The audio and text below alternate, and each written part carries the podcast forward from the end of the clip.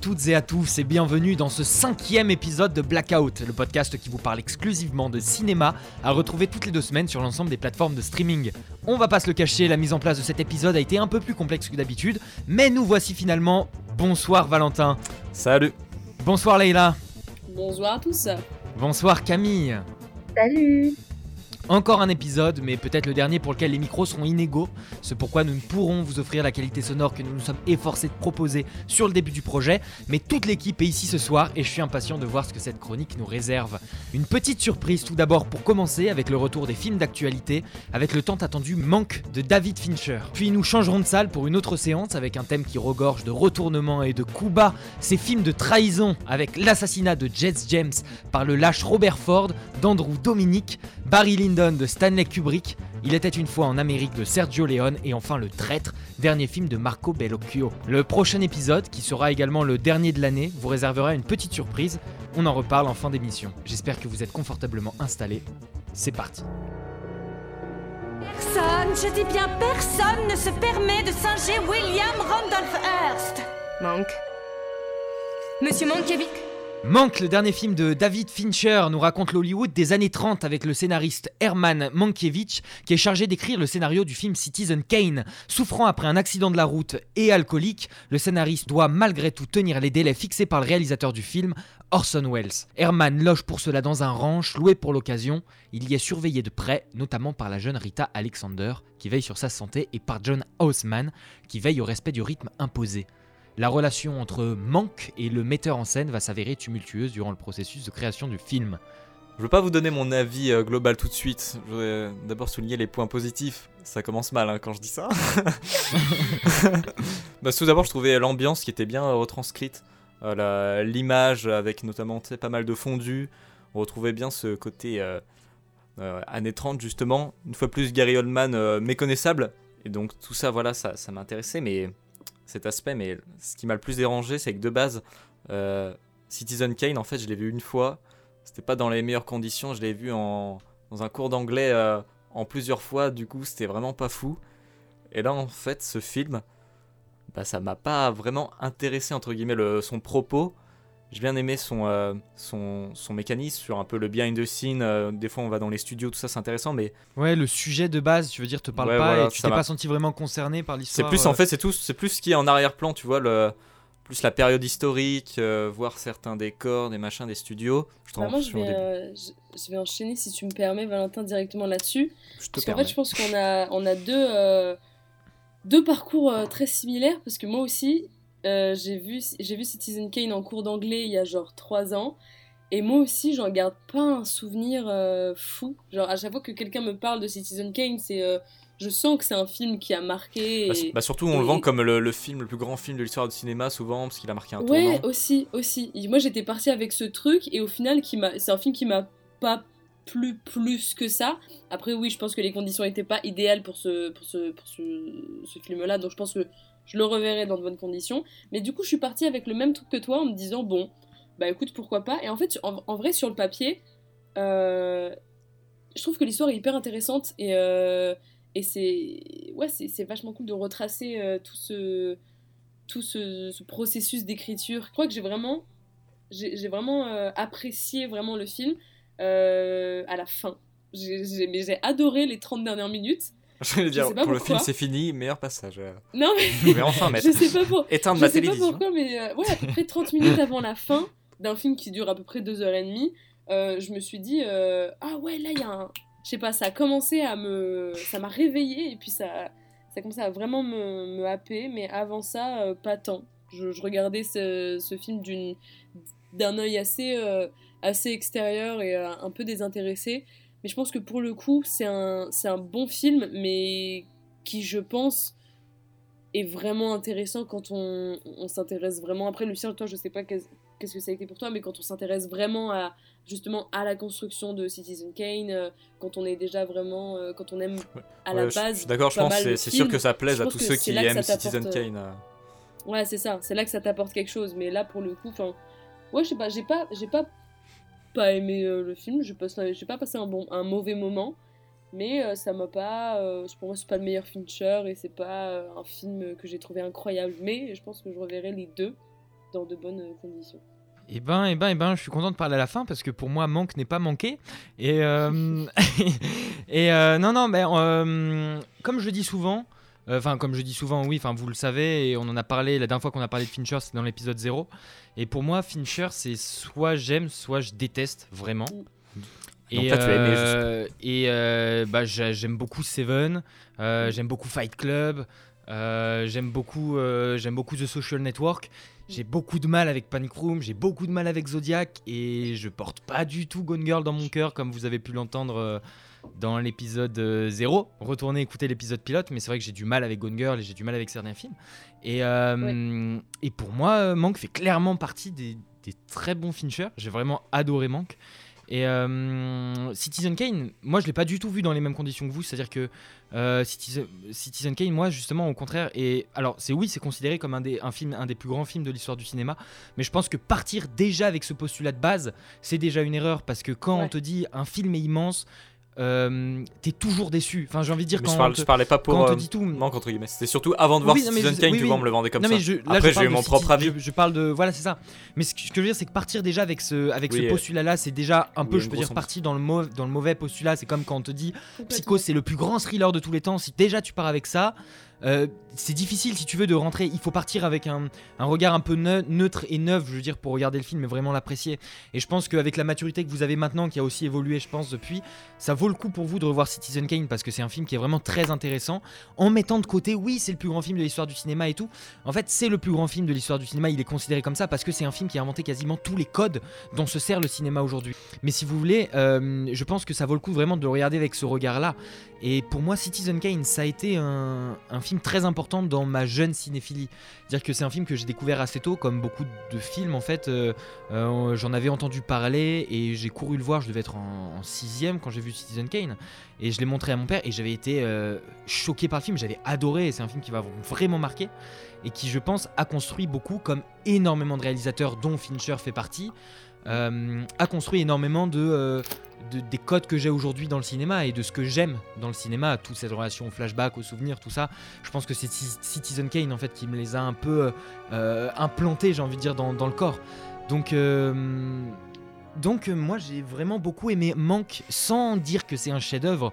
Dire que Manque, je pense, est un film qui est assez technique, assez explicatif. C'est-à-dire que c'est un film qui s'adresse à des cinéphiles profonds. Je pense pas que ce soit un film extrêmement grand Ah public comme peut l'être C'est pas le film du Gone Girl dimanche, du voilà, dimanche après-midi. voilà. euh. Et, et moi j'ai trouvé Manque assez passionnant en fait sur toute cette reconstitution de cette époque, euh, dans le perfectionnisme dont Manque fait preuve, parce que je trouve que euh, Manque est très très bien ficelé, le jeu est incroyable, je trouve tous les acteurs formidables, à commencer par Gary Oldman, qui je trouve est très très bon. Euh, la photo est magnifique. euh, Fincher, il utilise un procédé qu'on appelle euh, l'HDR, donc c'est-à-dire c'est le High Dynamic Range, c'est-à-dire qu'il prend à la fois une image en très haut contraste et à la fois une image en très bas contraste, ce qui fait que du coup ça permet d'avoir un noir et blanc qui est vraiment, on voit vraiment énormément de détails dans le noir et blanc. Des blancs très forts, des noirs très forts, qui est pas vraiment le même, le même blanc que, enfin le noir et blanc que Roma. Mais euh, non, j'aime beaucoup parce que et aussi l'Hollywood des années 30, moi c'est une époque qui me parle et c'est d'ailleurs une époque qui me parle beaucoup plus que l'Hollywood des années 70 dont parle Tarantino dans son dernier film. Donc moi c'est un film voilà qui qui m'intéresse plus, j'ai envie de dire par rapport à la période dont je me sens proche. Mais j'ai une question à vous poser euh, à tous, euh, même même Camille peut-être même si t'as pas vu Manque. C'est-à-dire quand même moi ça me questionne parce que Manque, on peut être d'accord pour dire que dans la filmographie de Fincher c'est peut-être le film qui est le plus hommage au cinéma. C'est-à-dire qu'on arrive quand même dans une période où les réalisateurs font de plus en plus d'hommages au cinéma. Mhm. Euh, Tarantino avec son dernier film, Fincher là, il fait un, son hommage au Hollywood. Et c'est un film qui sort sur Netflix. Et je pense que c'est une question qui mérite d'être posée parce que pour moi c'est un film qui parle du cinéma et qui sort sur Netflix et d'autant plus avec la période qu'on est en train de vivre en ce moment où il y a eu un une petit, un semaine petit paradoxe. Voilà, il y, y a eu une semaine, il y a eu quand même la- l'annonce de la, de, la, War- de la Warner, qui est une annonce euh, qui marque un tournant quand même dans, dans Ah, l'histoire du énorme. cinéma. Warner, qui je rappelle, est d'un des plus grands studios de cinéma avec Disney, qui, euh, qui comment dire, qui, Sachant qu'ils font ça sans le dire à leur réalisateur, quoi. Parce qu'ils savent voilà, très qui bien font que ça sans prévenir rien, qui ont pris la décision, qui l'ont été publics que d'une sur le les prochains films de Warner euh, sortiront à la fois dans les salles de cinéma et à la fois sur leur plateforme de streaming. Pour, pour 2021. pour Euh, 2021. Mais donc ça veut dire que tous les films, Dune, euh, etc., sortiront, seront à la fois, tu peux choisir, soit tu vas le voir au cinéma, soit tu le regardes sur ton téléphone. Et euh, donc c'est une catastrophe pour tous les, les exploitants de salles. Évidemment, euh, Warner dit mais non, ça changera rien, ça changera rien. Il y a des raisons économiques derrière, c'est-à-dire que Warner a été acheté en 2016 par une société qui s'appelle AT&T, qui est une société téléphonique. Euh, donc euh, la plus grosse part appartient à cette société-là et, euh, et les réalisateurs gueulent. Donc on a entendu Christopher Nolan évidemment, Denis Villeneuve qui Denis dit Villeneuve que aussi, ouais. Dune ce sera l'un des plus grands films de sa, de sa carrière et que Et on le voir comme sur, ça, c'est n'importe quoi. Internet, hein. Ouais. Et c'est vrai que c'est une situation assez, assez catastrophique. Et en fait, on voit que de plus en plus, euh, tout tend à se resserrer vers les plateformes de streaming. Et c'est vrai que moi, ça me pose question par rapport à ça. Voilà, je vais vous laisser réagir, mais par rapport à ça, Netflix c'est quand même euh, euh, créé quand même une sacrée carte de visite en accueillant les, les plus grands réalisateurs de ces dernières années. hein. Il y a eu euh, Scorsese qui est passé par Netflix. Quaron qui est passé par Netflix, Bah, Bong Joon-ho qui est passé par Netflix, et là ils ont Fincher. Ils ont quand même une sacrée carte de Ouais, visite. Et du coup, moi, c'est une question que, que, que- que j'aimerais vous poser, peut-être un petit débat, je sais pas, mais qu'est-ce que vous en pensez de tout ça? Bah, Valentin, tu voulais réagir je, je veux bien commencer. Tu veux parler, Camille? Parce qu'on tape. Juste une question. Dès le début, c'était prévu que Manque sorte sur Netflix. Oui, oui, c'est un film. Oui, oui, ça a été pensé pour ça, comme tous les films euh, que je viens de citer, The Irishman de Scorsese, euh, Okja de Bong Joon-ho. Oui, oui, ça a été commandé par Netflix. Donc c'est des réalisateurs. euh, alors, The Irishman, Scorsese, Scorsese n'a pas trouvé le budget pour faire son film ailleurs, donc il y a que Netflix qui a voulu le présenter, qui le, le, le, le financer. Mais Fincher, je sais pas, il avait le choix et il a choisi Netflix. Pourquoi? Je sais pas. Moi, c'est une question que j'aimerais peut-être Mm, qu'on débatte mm. rapidement. Qu'est-ce que vous en pensez, Bah, en Valentin voulais réagir? Je pense vraiment ce sujet. Il faut vraiment le prendre avec des. Pas des pincettes, mais il faut pas du tout être catégorique. Il faut, je pense, amener plein de nuances. Dans le sens où là où je suis d'accord, c'est que il y a un petit paradoxe. Il sort un film sur le. Vraiment un hommage au cinéma, il le sort sur une plateforme de streaming. C'est comme. euh, J'ai rien contre Netflix, mais c'est comme. Je sais qu'ils ont, fait un- qu'ils ont fait un documentaire sur le téléphone, la surconsommation. On est tout le temps devant nos écrans. Et c'est un, et c'est quelque chose, c'est un, documentaire qui sort sur Netflix, une plateforme vraiment où il y a de la consommation. Tous les jours, Ouais, il y a des nouveaux films euh, euh, original Netflix, euh, séries, tout ça. Oui, c'est vraiment le supermarché du film, un peu Netflix. Et en même- et en même tu temps, malheureusement. Malheureusement, je suis quasi sûr qu'on on va, on va vers ça, vers du film en streaming et au cinéma en parallèle, comme pour le jeu vidéo, parce que tous tous les médias ont tout le temps évolué comme ça. Tu prends, euh, tu prends la, la musique, avant tout le monde avait euh, sa plateforme, son, son support analogique, après le CD, Ouais. tout ça, et maintenant tout le monde écoute écoute sur les plateformes de streaming et on pourrait dire la même chose les plateformes de streaming on peut pas bien apprécier la qualité parce que c'est du mauvais MP3 alors qu'un CD machin sauf que tout le monde s'est habitué à ça. Et malheureusement, c'est triste à dire, mais je pense que on va s'habituer à consommer euh, du cinéma à travers des plateformes de streaming qui nous procurent une euh, bien moins bonne expérience que euh, dans une salle avec les conditions euh, optimales et tout ça. Mais la chose qui est intéressante à noter par rapport à ça, c'est que Fincher a vraiment pensé son film pour Netflix. C'est-à-dire que c'est des films qui ont été pensés pour le streaming. Ouais, Et on pense pas un film de la même manière pour un grand écran et Ouais. pour une plateforme de streaming. Parce que Mm. plateforme de streaming, il faut prendre en compte que les gens vont avoir des notifications toutes les deux secondes, les gens vont peut-être être dans le métro quand ils le regardent, les gens vont regarder ça sur un écran qui a peut-être une mauvaise luminosité, les gens, il y a tellement de facteurs à prendre en compte qui sont autres et tout sauf artistiques, j'ai envie de Mais- dire. Euh, est-ce que euh, c'est peut-être ce que tu as dit Valentin, mais je suis pas sûre d'avoir compris euh, exactement. C'est est-ce que ça coûterait pas, euh, est-ce que c'est pas une prise de risque pour Fincher ou plutôt est-ce que aujourd'hui c'est c'est pas plus sûr au niveau des revenus, au niveau de l'argent, est-ce que c'est pas ça coûte pas moins cher de proposer fait, un film De sur base, de base Netflix, sur, euh, en streaming sur une sur Netflix par exemple que euh, au cinéma? Bah pour un réalisateur, bien sûr que si. parce que Netflix, voilà, c'est est-ce pas même. pas euh, de risque moindre. Ça- Est-ce que c'est pas tout simplement puis- pour ça et surtout pour un Et puis la carte blanche, il a l'argent qu'il veut, il a carte blanche. Ça, Oui, le- mais en fait, c'est ça l'avantage de Netflix, c'est qu'ils donnent. euh, ils ont un réalisateur, ils leur disent je veux faire ça, ils font ok. Bon, si c'est Fincher et ils, ils lisent même pas son script, ils font ok. Parce qu'on aura un Ouais, ok. Fincher. Mais le truc, c'est que Netflix, c'est pas comme un cinéma où, où dans le sens, euh, l'argent qui, que le film. y a pas, le film va pas faire d'argent, entre guillemets. Parce que Mm. l'argent de Netflix, c'est les comptes. Et ils savent très bien que il va avoir tel, euh, tel compte, machin. Ils vont. En fait, même avant que le film commence à être produit, ils savent très bien qu'il va être. euh, il va, Mais ce on qu'on a, ce qu'on a va- souvent re- reproché à Netflix d'ailleurs dans cette Il manière de faire, parce que les, les- les plus grands auteurs, par exemple, voilà, euh, entre Scorsese et son Irishman de 4 heures et Spike Lee, là, le dernier Spike Lee, euh, Die Five Bloods, euh, qui est sorti sur Netflix aussi. euh, en fait, ce qu'on reproche à Netflix, c'est que souvent un réalisateur, malgré tout, malgré tout ce qu'on dit, En fait, le producteur, c'est pas. Il faut sortir de la tête que c'est le gros méchant qu'on voit dans les films euh, avec les lunettes de soleil qui veut charcuter le film. C'est pas ça. C'est souvent les distributeurs d'abord, Mm. et euh, c'est quand il y a vraiment beaucoup de budget. Mais globalement, un producteur sur un film doit être le meilleur ami de son réalisateur. Et Mhm. souvent, t'entends, mais t'entends vraiment les réalisateurs quand tu les écoutes et que tu veux vraiment les écouter.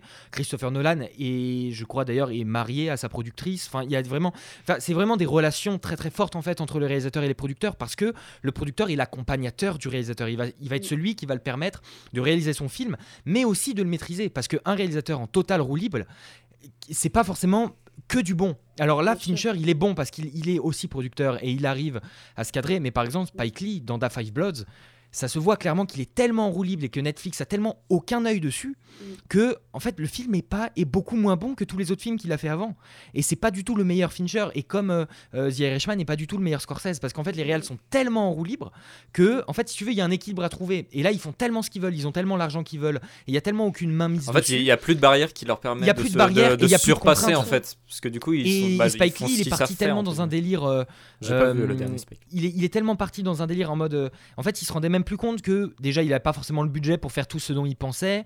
Il avait pas. Et en fait. Et en fait, le film est pas.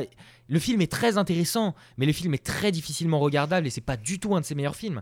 Parce que malgré tout, un artiste, il a aussi besoin de la contrainte. Alors c'est encore un autre débat, mais il a aussi besoin de la contrainte pour avancer, malgré tout. Et un, artiste a besoin, un artiste qui sort, ses- qui sort un CD, euh, le producteur, c'est pas forcément le grand méchant qui va. C'est aussi la personne qui va le cadrer, l'amener vers son meilleur et le propulser.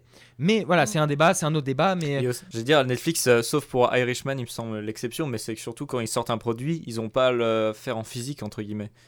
Non. Tu vois, il n'y a, il y a pas cette contrainte de. Aussi, il y a les ventes physiques, machin, parce qu'ils savent dès, dès le début qu'ils n'ont pas besoin de faire ça.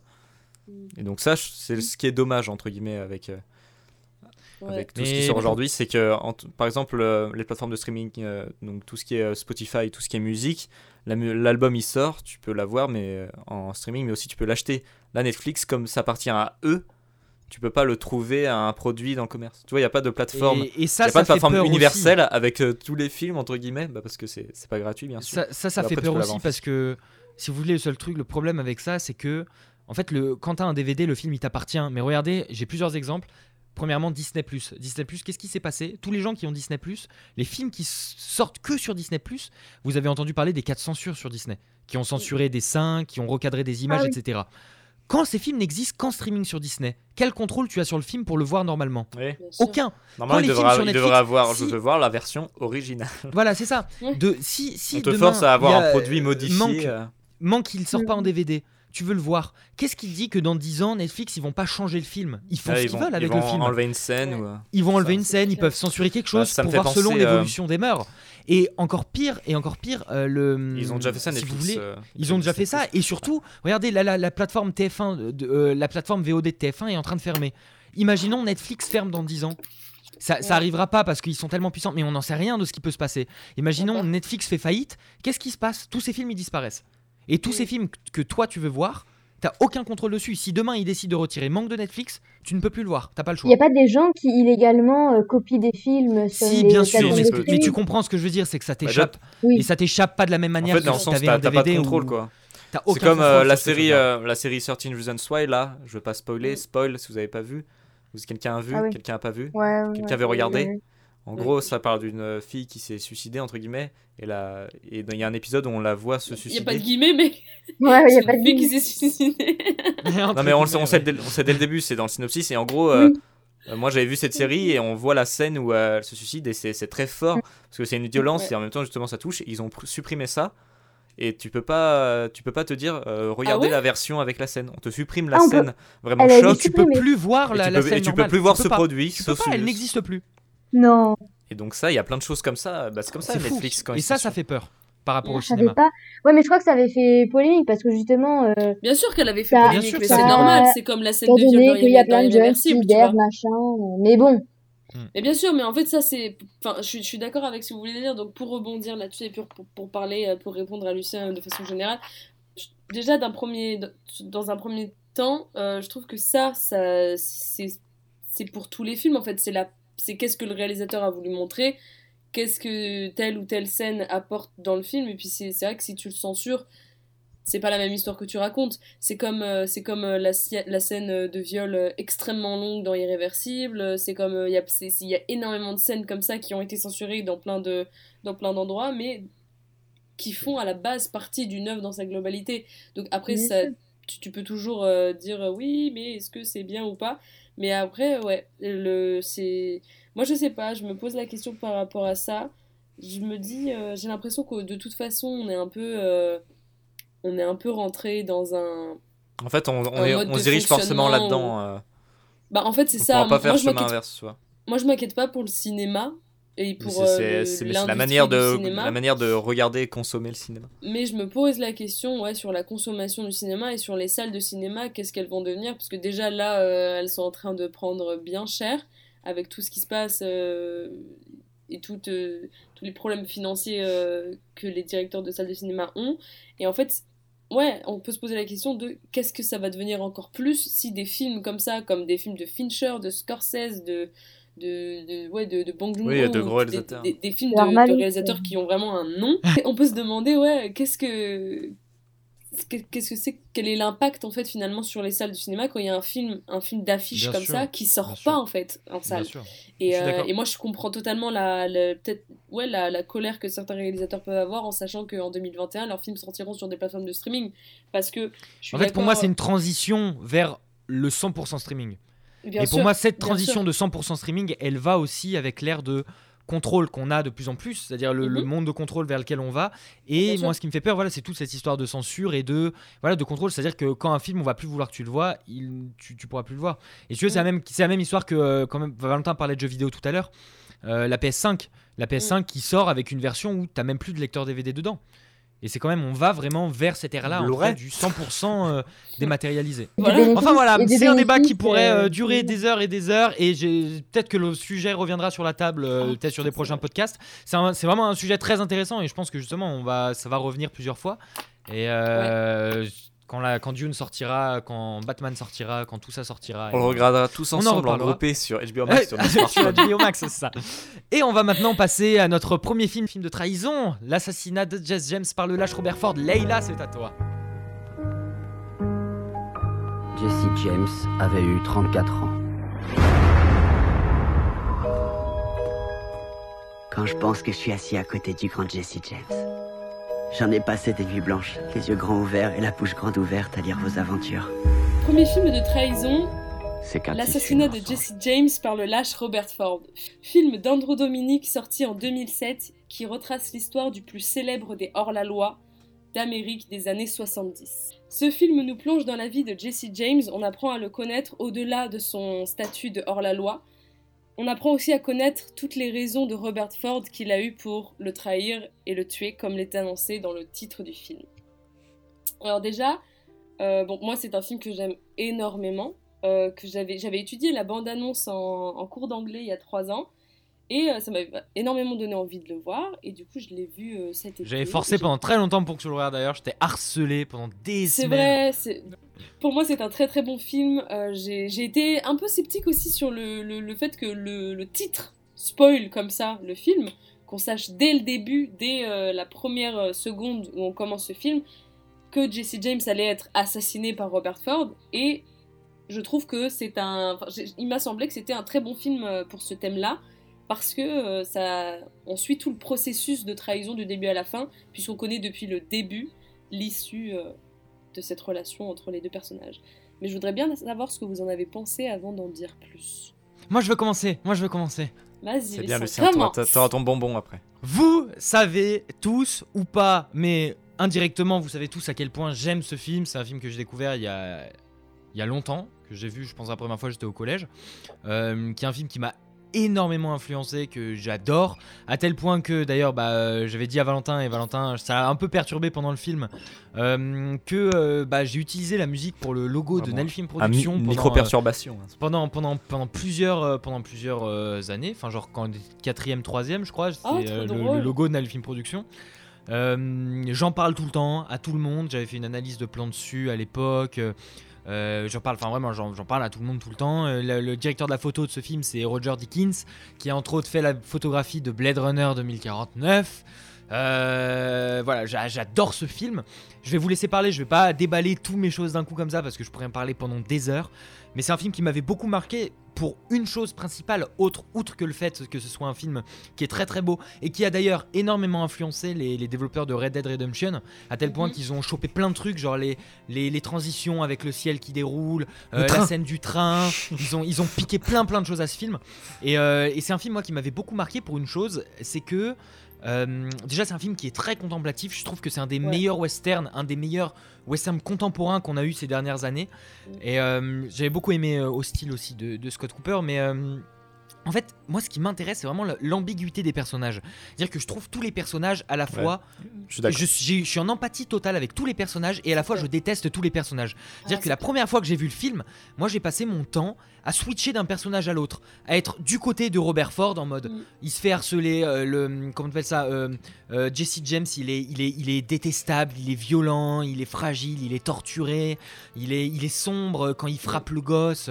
Enfin, il il est, il est sombre et à la fois il est détestable et à la fois c'est une légende, c'est un mythe et il est très complexe et on sent qu'il y a beaucoup de choses en lui. Et des fois il est super sympathique et quand il se fait tuer à la fin, on est, euh, c'est pas du tout un spoil vu que c'est le titre du film. Euh, quand il se fait tuer à la fin, euh, on est, on est, on est Mon Bouleversé quoi?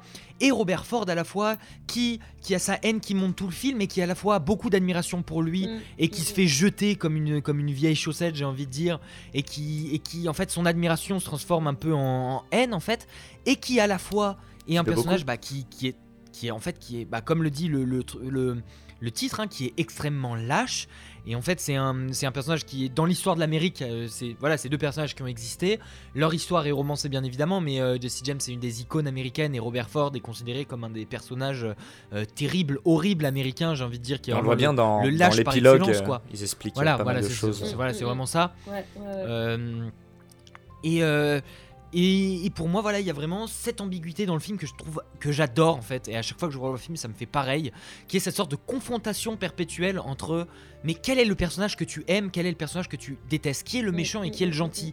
En fait, les deux sont à la fois détestés. Tu- En fait, tu peux comprendre les deux et ne pas aimer les deux. Et moi, ça fait que switcher de l'un à l'autre tout le film.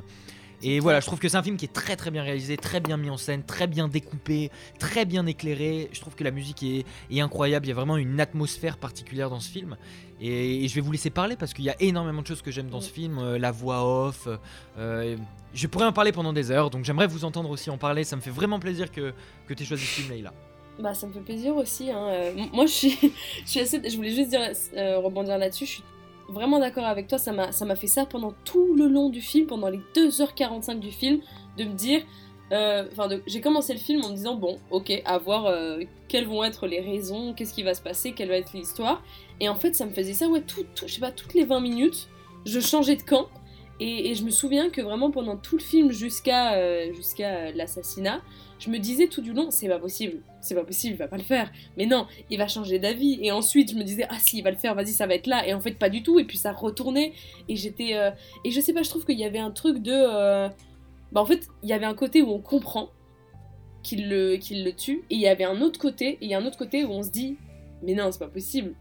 Pourquoi, pourquoi, pourquoi il le fait? Et cette espèce de compassion, comme tu dis, de. euh, Ouais, mais à la fois, moi, des fois, j'ai des compa- j'ai de la compassion Ouais, pour ça. lui. En fait, t'es tout des le temps mitigé. Le moment où, où il, où il Oui. commence à l'étrangler, là, à le menacer avec le couteau et tout, j'étais en mode, mais il est horrible ce mec, tue Ah, mais bien le vas-y. Mais Ah, même- bien sûr. Et des fois, euh, ouais, pardon, Même, euh, euh, Valentin, vas-y. Tu sais, à la fin, donc, euh, bien sûr, il, a, il agit comme un lâche. Et en même temps, tu te dis qu'il est tellement mm, euh, puéril avec lui, Jesse James, qu'il voit très bien qu'il va le tuer.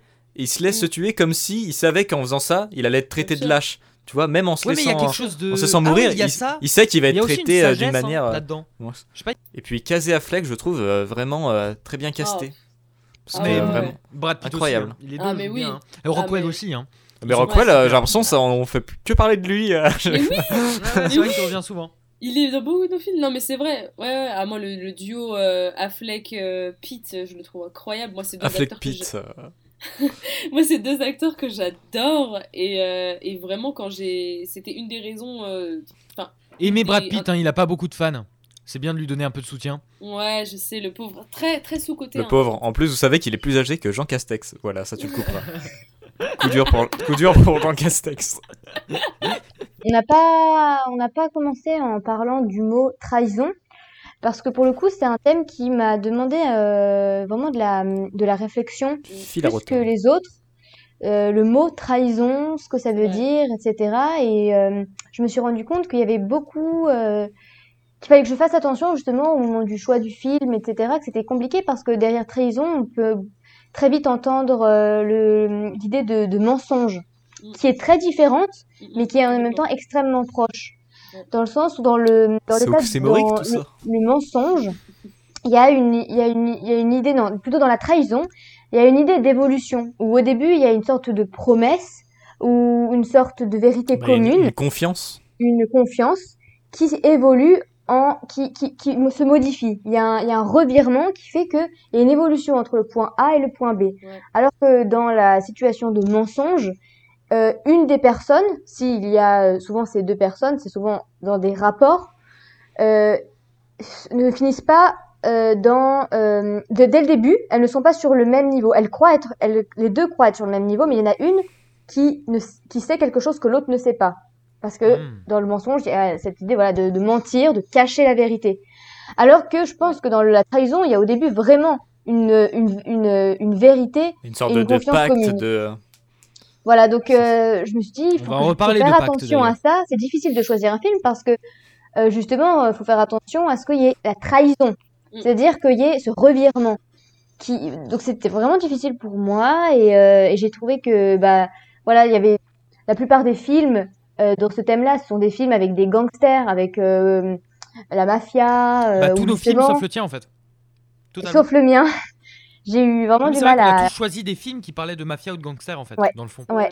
Et donc par rapport à, à euh, Jesse James, à ce film, il y a justement tout ce, ce mélange de trahison, de mensonge, Ouais. mais aussi de, de vengeance. Et en fait, donc dès le début, on apprend que justement il va être tué, mais je me dis tout au long du film, au contraire, j'étais pas du tout dans les deux camps. Tout le long, moi j'étais du côté de Bob, de Robert. Euh, je le Ah bon? trouvais euh, parce que j'arrivais pas du tout à cerner euh, le rôle de, de Jesse James. Euh, j'arrivais pas à cerner. Il- il- en effet, il a un mélange de sensibilité puis d'insensibilité. Euh, il est sympathique à des moments, parfois sans pitié.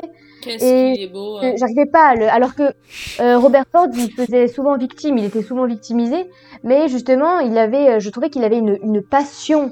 Euh, c'était de la- c'est presque de l'amour. Bah, c'est- hein. J'avais l'impression qu'il était presque amoureux. Euh, Comme de, Electro de dans The Jesse Amazing. Spider-Man 2. Oh la, Pardon. compara- oh, la comparaison. Pardon, pardon, pardon, pardon Camille. Pas où il allait la chercher celle-là. Non, mais j'avais vraiment la sensation que, enfin, je, je, je sais pas si ça vous a fait pareil, mais qu'il était, euh, mais qu'il est tellement euh, émerveillé par Jesse James que pour moi c'est de la passion. À ce niveau-là, c'est de la passion Bah, et même de l'amour. Bah bien sûr. euh, et je me de- suis dit, de euh, C'est une sorte d'amour, ouais. Comment va, comment va-t-il pouvoir le, le tuer et Le tuer. pourquoi surtout dans le titre c'est marqué lâche. Pourquoi c'est lâche? Pourquoi ce parti pris par rapport euh, à, à Robert Ford? Et c'est seulement Alors- à la fin que j'ai compris pourquoi, parce qu'à la limite, je me, depuis le début, je me suis dit, euh, mais c'est logique qu'il va le tuer, il est insupportable, Jesse James, euh, il fait peur à tout le monde, il émerveille tout le monde, et en même temps, il fait peur à tout le monde, il tyrannise tout le monde. La tension est palpable tout le temps, parce que tout le monde a peur du grand Jesse James, et justement, ce Robert Ford, qui l'aime euh, énormément, qui, qui a du respect pour lui, mais ce n'est pas forcément réciproque. Et donc je me dis à quel moment il va le tuer, franchement, faut qu'il y aille, il est insupportable ce Jesse James. Et c'est à la fin qu'on comprend que pour moi il y a eu un revirement en tout cas, parce que je me dis il est lâche pourquoi? Parce qu'en fait, ça se trouve qu'à aucun moment Jesse James ne l'aurait tué, et il est lâche parce qu'il l'a tué à cause de sa peur à lui. Et il est lâche parce que euh, à aucun moment finalement son acte est vraiment justifié. Et lui-même il le dit à, à sa copine à la fin, euh, je ne sais plus comment elle s'appelle, euh, elle lui dit tu, elle lui dit tu l'as tué par peur. Et donc c'était finalement par par supposition qu'il l'a tué pour un acte qu'il aurait pu faire mais qu'il n'a pas fait. C'est ça en fait ouais, qui, qui est ambigu, c'est que Et, Et, en même a- temps, et en même la- temps ça aurait donc et en fait à la fin il y a eu pla- ce doute qui a plané. Est-ce que est-ce que s'il n'avait rien fait, est-ce que Jesse, Ja- Jesse James l'aurait tué? Parce qu'à la fin Jesse James il commence il a l'air de euh, commencer à se de rendre journal. compte euh, voilà, il commence à se rendre. euh, non, pas par rapport à ça, mais il dit à un moment, Jesse James, il dit euh, Je me rends compte que j'étais vache avec toi. Il lui offre un pistolet. Donc on peut se demander est-ce qu'il n'aurait pas changé? Est-ce qu'il n'aurait pas évolué? Est-ce qu'il n'aurait pas un peu calmé dans ses pulsions? Euh, Donc c'est ça un peu ce qui est lâche finalement, c'est qu'il a, il a fait cet acte à un moment où il y avait peut-être une chance à Jesse James de redevenir un, Oui. un peu meilleur. Euh, et, Parce qu'il euh, voit très bien, je reparle du voilà. journal, euh, ce qui ce qui est écrit dans cet article, et il voit très bien ce qu'il a fait et il décide de pas en parler. Il dit je vais faire ça et en fait il voulait voir sa réaction. Mais là où je suis pas totalement d'accord, c'est que quand même il, euh, il, il a vraiment une énorme pression psychologique, il le pousse à bout à des moments.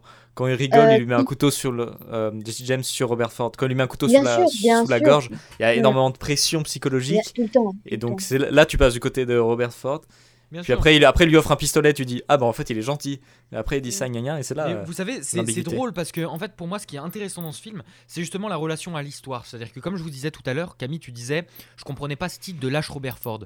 Ça, c'est aussi une référence vraiment à l'histoire américaine. Comme je te dis, dans l'histoire américaine, cette histoire est très connue. C'est comme un mythe. Si tu veux, c'est une vraie En histoire. fait, mais les mythes chez eux, t'avais pas besoin de mettre Et- par le lâche, tu vois. Et en fait, chez eux, t'avais c'est pas besoin, un lâche de si base. tu veux, pour. En fait, le, le mot lâche, tu vois, comme quand tu dis, lui, c'est un Ulysse pour dire qu'il est vraiment euh, très intelligent. Enfin, tu vois ce que. Non, mais tu vois ce que je veux dire, c'est que tu dis, t'es en Robert Ford, c'était un lâche. Si tu veux, c'est vraiment un synonyme presque. C'est une Ouais. C'est-à-dire que c'est vraiment une histoire, c'est vraiment la pire des crapules pour, euh, dans l'histoire de l'Amérique. Robert Ford qui a tué Jesse James dans le dos, c'est vraiment Ouais. la pire des lâchetés. Et Jesse James, même si c'est un bandit, c'est vraiment un héros et un symbole. Mais, Donc et ça fait référence. Et moi, ce que je trouve intéressant, c'est justement que le réalisateur se permette de donner cette de histoire. remettre un peu en question. euh, Voilà, remettre en question. et il installe le son ambiguïté. peut avoir un avis différent. Et attention, c'est intéressant parce que que tu dises ça, Camille, que toi tout le long t'étais un peu avec Robert Ford. ça moi, montre ce que tu vas totalement. Moi, carrément. Moi, ce film, hein. je l'aimais tellement que j'ai, comme tu t'en doutes, j'ai essayé de le montrer à plein de gens et je l'ai montré à mon père, je l'ai montré à mes grands-parents et on, on en parlait à table, c'était il y a, il y a 4, 4, 4, 5 ans, je sais pas.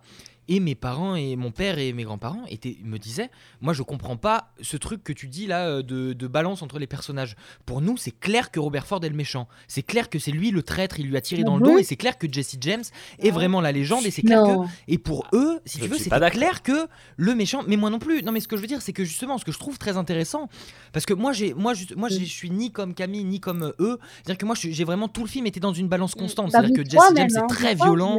Pour moi, Jesse James est très où Et en fait, si moi, je suis passé tout le film. Et à chaque fois que je le vois, je passe d'un personnage à l'autre tout le temps. Mais moi, la temps. Confirmation du fait que ça soit un lâche, c'est Voilà. pas quand il le tue, c'est tout ce qu'il y a après, où il se sert de cette histoire pour faire des bien sûr. spectacles, Non, mais des ce machins. c'est C'est là que tu te ce rends que je compte. très C'est dans-. Pour moi, ce c'est les 10 dernières minutes, tu trouves que c'est un lâche, mais tout le long du film, ouais, on peut pas dire Ouais, que c'est c'est le méchant. Ce, ce que je trouve même pas très intéressant, c'est justement cette ambiguïté des personnages. C'est-à-dire que tout le- tous, les, tous les gens à qui tu vas le montrer vont avoir un avis différent sur les Ouais. personnages, vont avoir un ressenti différent par rapport aux personnages. Et je trouve très intéressant que vis-à-vis de l'histoire et du mythe, le réalisateur se permette cette interprétation. euh, enfin pas de et on changer. reparlera mais- du traître tout à l'heure. Camille, tu, me- tu, tu me parlais du traître hier, euh, quand, parce qu'on l'a, on l'a regardé ensemble. Tu me parlais Il du traître en traditore. disant, euh, oui, le traître, machin, on- et peut-être que c'est lui qui ment, machin. Enfin, tu vois, on, on parlera de ça plus tard.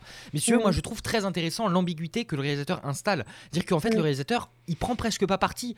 C'est-à-dire qu'il il a de l'empathie pour les deux personnages et de la haine pour les deux personnages. Mm. Donc, il est presque dans une sorte d'objectivité et de balance.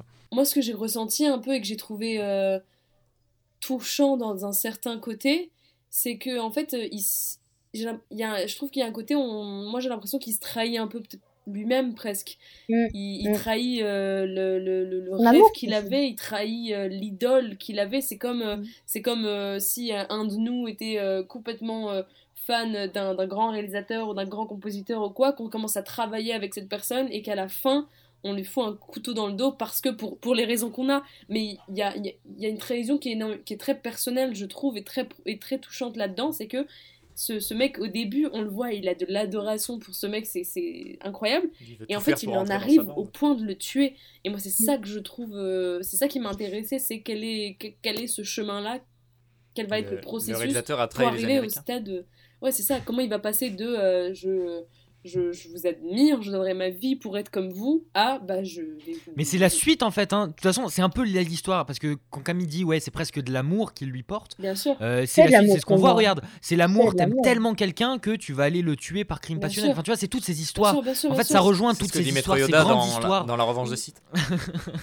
non mais de- tu vois même de théâtre tragique de tout ça Bien c'est vraiment ça c'est le, le domaine du tragique tu vois de de euh, on, on- À la on décadence aime tellement la personne qu'on va arriver par, chute. par, par, par la tuer en fait au final euh, par crime passionnel enfin c'est vraiment le et en fait pour moi ça va dans ce sens là tu vois c'est euh, je sais pas Bien je sûr. Je trouve que ça va dans ce sens-là.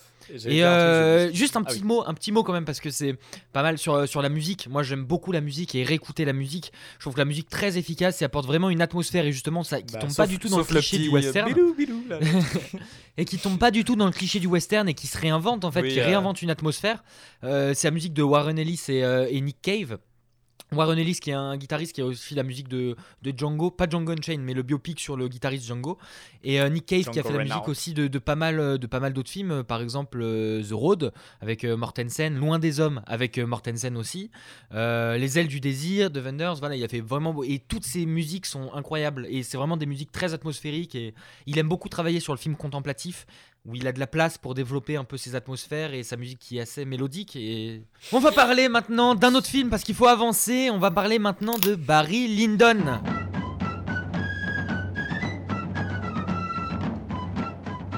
Barry Lyndon, a film by Stanley Kubrick, starring Ryan O'Neill and Marissa Berenson. Rex Reed of the New York Daily News wrote As an 18th century rake's progress, Barry Lyndon catalogues the rise and fall of a likable scoundrel, liar, cheat, and social climber, transporting the viewer into a world of long ago and creating the kind of magic few movies accomplish. Barry Lyndon est un film de. Kubrick de 1975 qui fait le, qui raconte le récit d'une vie, donc celui de Barry Lyndon justement. Euh, donc le film est en, partagé en deux parties. La première partie qui nous montre l'ascension sociale euh, de euh, Barry Lyndon et puis dans la deuxième partie justement la dégringolade. Ça- le film euh, décrit toutes ses aventures euh, en passant par l'armée, en passant par euh, ses mariages, son mariage, les rencontres avec les femmes, ses jeux euh, euh, avec euh, tous ces aristocrates. Et euh, c'est justement un film, le film d'une vie. Et euh, la trahison dans ce film, elle est un petit peu partout. Euh, elle est différente de la trahison euh, que l'on peut voir dans vos films, qui est justement ces gangsters, ces, films de gangsters, ces films de, de, western. Parce que dans ce film, il trahit. euh, c'est- une trahison déjà propre à lui-même, c'est-à-dire qu'au début, il a des valeurs, il a des morales, et en fait, euh, il va passer son temps à mentir aux autres et aussi à se mentir à lui-même. Il va trahir, euh, il va mentir beaucoup énormément, il va trahir, il va, il va se venger, et il va, la trahison, elle est, pour, enfin, quand j'ai choisi ce film, c'était surtout par rapport à la trahison avec sa femme, c'est-à-dire qu'il se marie avec la comtesse de Lyndon, qui est, je trouve, euh, qui est jouée par euh, Marisa, euh, Berenson, que je trouve incroyable. C'est-à-dire qu'elle parle très peu, mais elle a un visage euh, éblouissant, vraiment. Elle est, elle est, elle est d'une, on sent, elle n'a pas besoin de parler, de bouger, et on ressent toute sa tristesse, toute sa faiblesse. Et euh, elle est complètement trahie par cet homme qui finalement va euh, l'utiliser complètement, qui euh, la rencontre lors d'une soirée mondaine, où il joue à des jeux de cartes, des jeux d'argent, où justement lui il triche énormément. Donc là encore une fois il y a la trahison parce que il trahit, il ment, il trahit en, jouant et en trichant à tout va. Et où il va la trouver très belle, il va chercher à se marier avec elle. Et finalement il va utiliser toutes ses richesses, il va lapider toutes ses richesses. Euh, oui, bah, justement, j'aimerais savoir, du coup, j'aimerais savoir euh, si vous, ça vous a parlé euh, dans ce film en termes de trahison. Est-ce que vous avez trouvé que c'était un, bon choix ou pas du tout? En, termes de trahison, moi je trouve que c'est plutôt intéressant parce que c'est vrai que c'est différent de, hum, des autres films qu'on a proposés. C'est vrai qu'on a tous proposé en fait des films qui sont assez similaires dans, ce qui, dans ce qui reflète de la trahison et à la fois qui sont assez différents parce que je trouve que par exemple le film de Leïla, il y a quelque chose de plus psychologique dans la trahison, dans l'avancée de la, de la trahison. Dans le film de Valentin, il y a une portée plus politique de la trahison. Euh, dans ton film, il y a quelque chose qui est, euh, qui alors j'ai pas de mots là, mais euh, il y, a, il y a quelque chose qui est intéressant parce qu'il y a un truc plus personnel et il y a un truc où c'est vraiment sa manière de fonctionner en fait qui est, qui est comme ça. C'est-à-dire que ça- c'est son être qui est comme ça.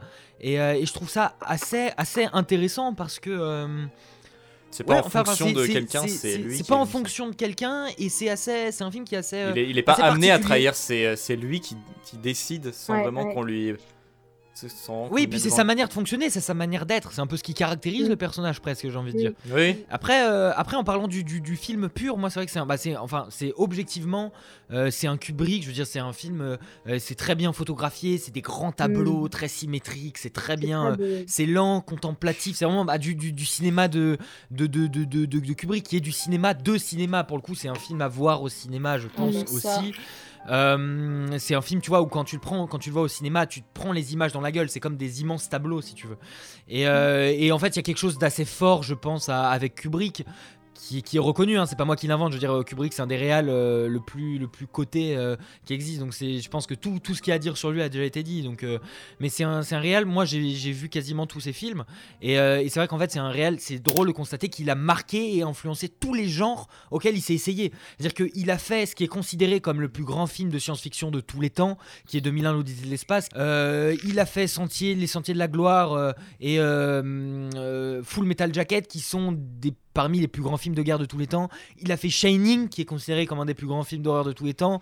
Il a vrai, fait ouais. Eyes Wide Shut, qui est un... Il a vraiment, dans chacun des genres auxquels il s'est essayé, il a fait une œuvre phare. réussi. Et c'est quelque chose d'assez exceptionnel. Et hum, après, comme tous ces films, vraiment, et on, par rapport au débat qu'on avait au début, c'est des films qui sont à voir au cinéma. Et ce que je veux dire, c'est que euh, aujourd'hui, moi, 2001, j'ai eu l'audi- j'ai eu l'occasion de le voir que devant ma télé et j'ai pas pu le regarder en entier parce que c'est trop dur. Je veux dire, en termes de concentration, c'est trop lent, c'est trop contemplatif. Bah, c'est Mais pour, ça, moi, autant, j'avais arrêté. C'est impossible de dire que c'est impossible de dire tant qu'on l'a pas vu dans les conditions nécessaires que c'est un film de merde. Je veux dire, on va pas aller dire que les centaines de réalisateurs qui l'ont vu euh, se, se touchent dessus. Tu vas pas aller dire que Nolan il se touche sur 2001 juste pour se la péter. Tu vas pas me dire que machin. C'est pas possible. Ils ont vraiment pris une claque dans la gueule. Mais du coup, cette claque là, pour le coup, je pense vraiment qu'il y a une influence de l'écran et de la salle cinéma qui change tout. C'est-à-dire que voir 2001 sur un écran géant, je pense que ça change tout. Et je pense que pour Barry Lyndon, c'est pareil. Je pense qu'il faut vraiment se le prendre dans la gueule. À le voir à la télé, c'est intéressant. C'est une leçon de cinéma. C'est-à-dire que c'est un film qu'il est important de voir. C'est une leçon de montage, de photographie, de tout ce que tu veux. Mais je pense que pour vraiment te le prendre dans la gueule et te prendre la claque que toutes les personnes, euh, dont toutes les personnes parlent, parce que, encore une fois, c'est impossible de dire que toutes les personnes qui trouvent que Kubrick c'est le plus grand génie de tous les temps, dont font partie certains des réalisateurs que nous on adule aujourd'hui, euh, sont des cons. C'est pas possible. C'est que je pense qu'il y a une manière de voir ces films et je pense que la salle plus, cinéma. Et moi, je te- j'attends de voir ces films-là et de les découvrir dans une vraie salle. Je Vraiment. te rejoins sur ça, du fait qu'il y a une manière. euh, de plus, le fait. en plein milieu du film, bah, t'as le intermission, t'as l'anthrax, tu vois. Ça signale justement que. Ils ont réfléchi ça pour que le spectateur, à ce moment, il faut qu'il fasse une pause. Parce que c'est quand même assez long. Et donc, les gens, tu vois, ils sortent. Alors que là, t'es devant ton truc.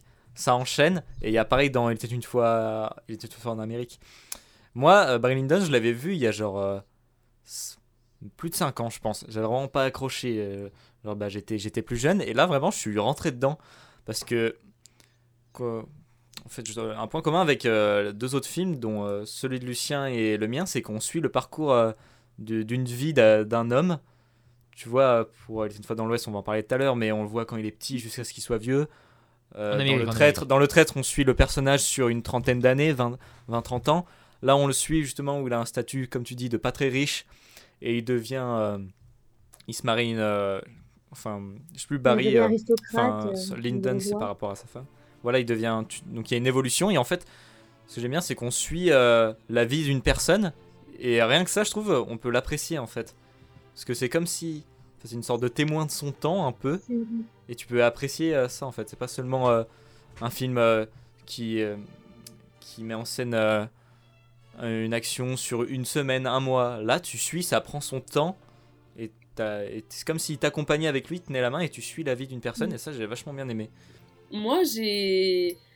J'ai, euh, j'ai- Kubrick fait partie des réalisateurs que, que, que, j'admire pour les quelques films que j'ai vus, parce qu'il y a énormément de films de... J'ai vu très peu de films de Kubrick, en fait, et euh, celui-là, euh, comme beaucoup de ses films, faisait partie de ma liste, donc j'étais très contente de pouvoir le voir, et je me suis dit, Hmm, trois heures, un peu euh, d'époque et tout, ok, à voir, heures. et en fait, mais vraiment, mais... Oh là là, le... Elle passe, mais, mais, mais- mais tellement bien. Euh, Il y a eu, ouais, il y a eu un moment où j'ai fait une pause, je crois, pour aller manger un bout ou quoi, parce que bah, c'était dans ce créneau horaire, quoi. Mais, mais non, c'était trois heures qui, qui m'ont pas paru comme trois heures. Je sais pas si vous voyez ce que je veux dire. C'est comme, euh, Mhm. c'est comme Interstellar qui dure 2h45. Pour moi, il dure 1h20, tu vois. Ah bon, il dure je suis, euh, 2h45 Ah ouais. J'aurais Ouais, dit ouais, pareil, alors j'aurais que- dit 1h40, 1h45. Alors que pour le coup, moi, enfin, et, et je trouve que ça, ça pour le coup, pour moi, ça c'est une maîtrise qui est incroyable et Kubrick fait vraiment partie pour le coup, je pense, de ces réalisateurs qui ont une maîtrise incroyable de leurs films. Et enfin, je trouve qu'au niveau de l'écriture, euh, du jeu, de la musique, les- l'esthétique, le, rythme, le- les, successions de scènes, enfin, tout est tellement bien géré que, euh, que tout, tout roule en fait. Tout roule, tout cool. Et euh, Mhm. Voilà. Après, euh, un truc aussi qui était, euh, qui je pense a joué, c'est qu'en fait, moi j'ai regardé ce film en VO sans sous-titres. Et euh, parce Ah, que tu les devais te sous-titres. concentrer euh, à mort. Ah, j'étais concentrée, mais comme jamais. Parce que j'étais vraiment comme Ah oui, ça. parce que les sous-titres étaient décalés, c'est ça T'arrivais pas à caler les sous-titres Ouais. étaient décalés. Moi, mais- ouais, donc trouvé- t'avais pas le temps de regarder ailleurs. Il est- ou de- ouais. pour- et pour le coup, je pense que c'est pense rien, que c'est ça tu qui peux m'a aller sur ton sauvé. téléphone, Mais avec je- des trucs comme Ouais, ça. mais je pense que c'est vraiment ça qui m'a sauvé, c'est que du coup, euh, enfin qui m'a sauvé, qui, ça m'a aidé parce que vraiment du coup, au Bah, moment où je me suis dit ok, j'arrête les sous-titres, je me suis mise devant et je prêtais attention à tous les mots. Bon, je pense qu'il y a deux trois scènes que j'ai pas euh, Oui, mais euh, à 100%. l'important c'est que tu euh, voilà. comprennes le. Mais j'essaierai de revoir peut-être. euh, le- Peut-être que je le reverrai avec plaisir. Enfin, on verra. Mais, mais ouais, non, du coup, j'avais vraiment une attention particulière euh, en regardant ce, ce film-là et, euh, et j'ai beaucoup aimé. Et par rapport à la trahison, euh, à la fin, je me suis dit. euh, En fait, je, je, je trouve qu'il n'y a pas un moment où il y a un- une énorme trahison, un énorme truc où on se dit oh waouh, oh merde. Mais du coup, à la fin, je me suis dit bah attends, elle est où la trahison? Et en fait, je me suis fait le, le chemin du film et, euh, et en fait, elle est partout. Parce que Oui. c'est comme, c'est comme ce que vous avez dit, c'est un, c'est, un personnage qui incarne le, le revirement euh, moral, le revirement de, de, de- de décision. Il- et puis, y a- il y a- en vrai, il y en a depuis le début. Au début, il est amoureux de, de sa cousine. Cousine qui, au final, euh, lui dit Allez, ciao, euh, je j'en épouse un autre. Donc, euh, rien, de ce- rien que dès le début, il se prend un petit truc. Et en fait, je trouve qu'il y a autant de trahison. Enfin, il y en a de son côté, mais aussi des côtés des autres envers lui qui, et- qui fait que c'est un personnage qui est vraiment engre- engrainé là-dedans. Il est dans un engrenage de bah, je fais tout ce que je peux pour m'en sortir, puis il quitte l'armée, et puis machin avec sa nouvelle femme. Ensuite, le fils de sa femme qui, qui a envie de le tuer, enfin, que des trucs comme ça. Mais, euh, mais je, trouve que ce personnage est, vraiment, est vraiment passionnant. Il est insupportable sur euh, plein de points. Euh, mais ouais, non, pour moi, c'est un, une grosse référence de, dans le genre de film d'époque, ça et tout. Voilà, moi, c'est. Puis c'est intéressant d'ailleurs de noter, il, a, il est tellement perfectionniste, Kubrick, Oh. vous savez, petite anecdote, euh, euh, bah, il est extrêmement perfectionniste, on sait que c'est lui qui faisait le plus grand nombre de, de- de prises, il a rendu ses acteurs starvés sur Eyes Wide Shut, c'est lui Ouais. qui a indirectement influencé le, le- le- le- le divorce de, euh, de Cruise et Kidman, parce qu'il les épuisait et puis il jouait Ouais. un mari qui, qui était jaloux de sa femme, et en fait ils avaient un contrat où ils avaient le droit, Kubrick avait le droit de les faire tourner pendant autant de temps qu'il voulait. Ouais, sur euh, Barry Lyndon, il était tellement obsédé par vraiment faire un film d'époque qui tournait en lumière naturelle, et il a fait développer des objectifs spéciaux de la NASA pour pouvoir filmer ces scènes à la bougie. C'est-à-dire qu'il n'y avait pas de projecteur, c'était Oui. juste la lumière des bougies. Mm. Et Ça, il a fait développer Ah des ouais épisodes, des, des objectifs spéciaux par la NASA. Mais vraiment, il y a un truc que j'ai remarqué aussi, la lumière faire est ça. incroyable. Il voulait faire ça, par- enfin j'ai vu qu'il voulait faire ça sur euh, un autre film qu'il n'a pas réussi à faire, qui était Napoléon, mais Ouais. qu'il n'a pas réussi à faire parce que justement ça coûtait beaucoup beaucoup trop cher.